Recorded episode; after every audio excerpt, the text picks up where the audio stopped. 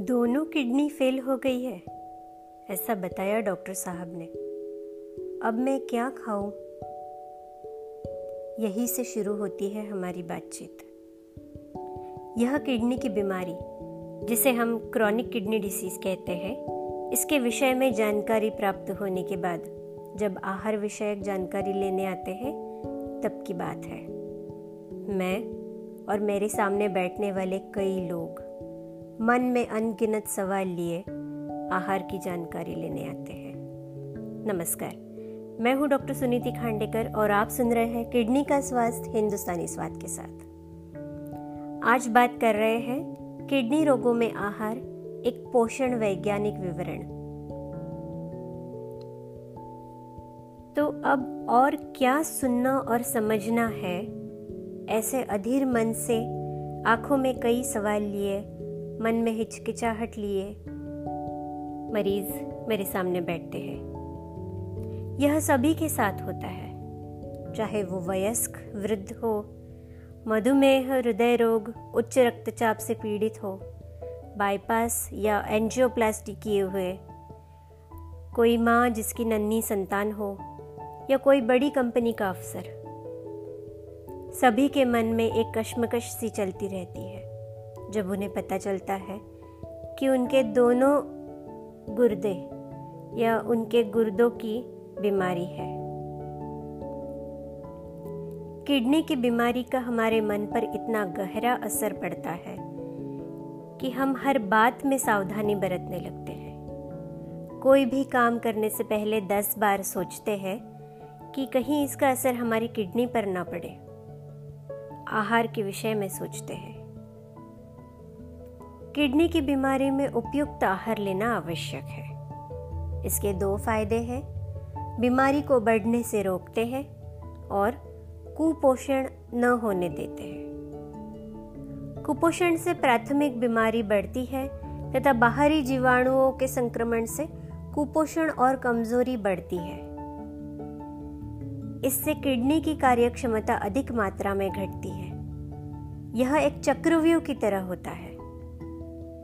यानी कुपोषण, उससे होने वाली किडनी की घटती कार्यक्षमता, उससे भोजन की इच्छा में कमी होना, उससे फिर से कुपोषण होना, उससे फिर से किडनी की कार्यक्षमता में घट, घटना।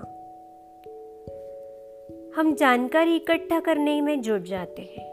इंटरनेट पर पढ़ते हैं, किताबें पढ़ते हैं या सलाह लेते हैं। हर मार्ग से इस बीमारी के विषय में ज्ञान प्राप्त करने का प्रयास करते हैं। इस स्थिति में वैज्ञानिक जानकारी पाना आवश्यक है।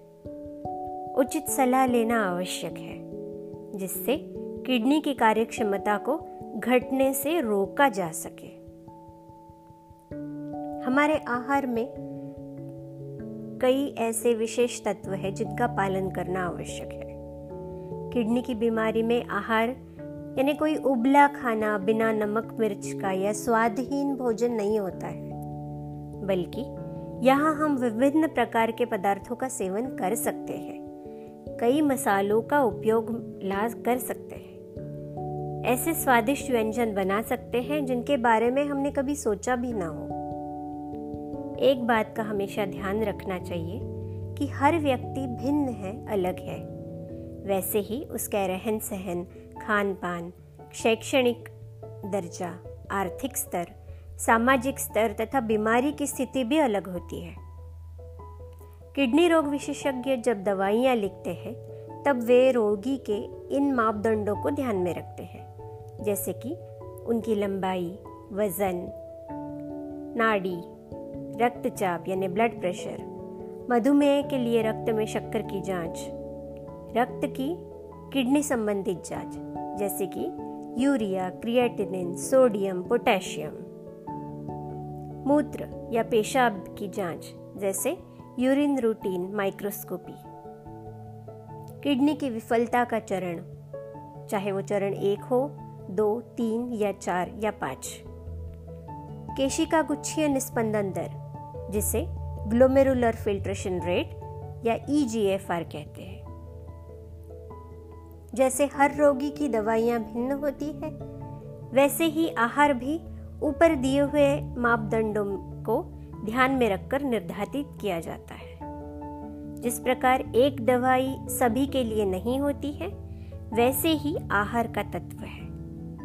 और जैसे दवाइयों में तथा उनकी मात्रा में शारीरिक मापदंडों के अनुसार बदलाव किए जाते हैं, वैसे ही आहार में बदलाव किए जाते हैं। इन्हीं शारीरिक मापदंडों के अनुसार। किडनी का स्वास्थ्य हिंदुस्तानी स्वाद के साथ। इस किताब द्वारा हमारा यही प्रयत्न रहेगा कि हम क्रॉनिक किडनी डिसीज में लिए जाने वाले आहार के विषय में वैज्ञानिक दृष्टि से जानकारी प्रदान कर सकें, विशेषकर जो भारतीय खाद्य पद्धति और खाद्य संस्कृति से निगडित हो। धन्यवाद। जय हिंद।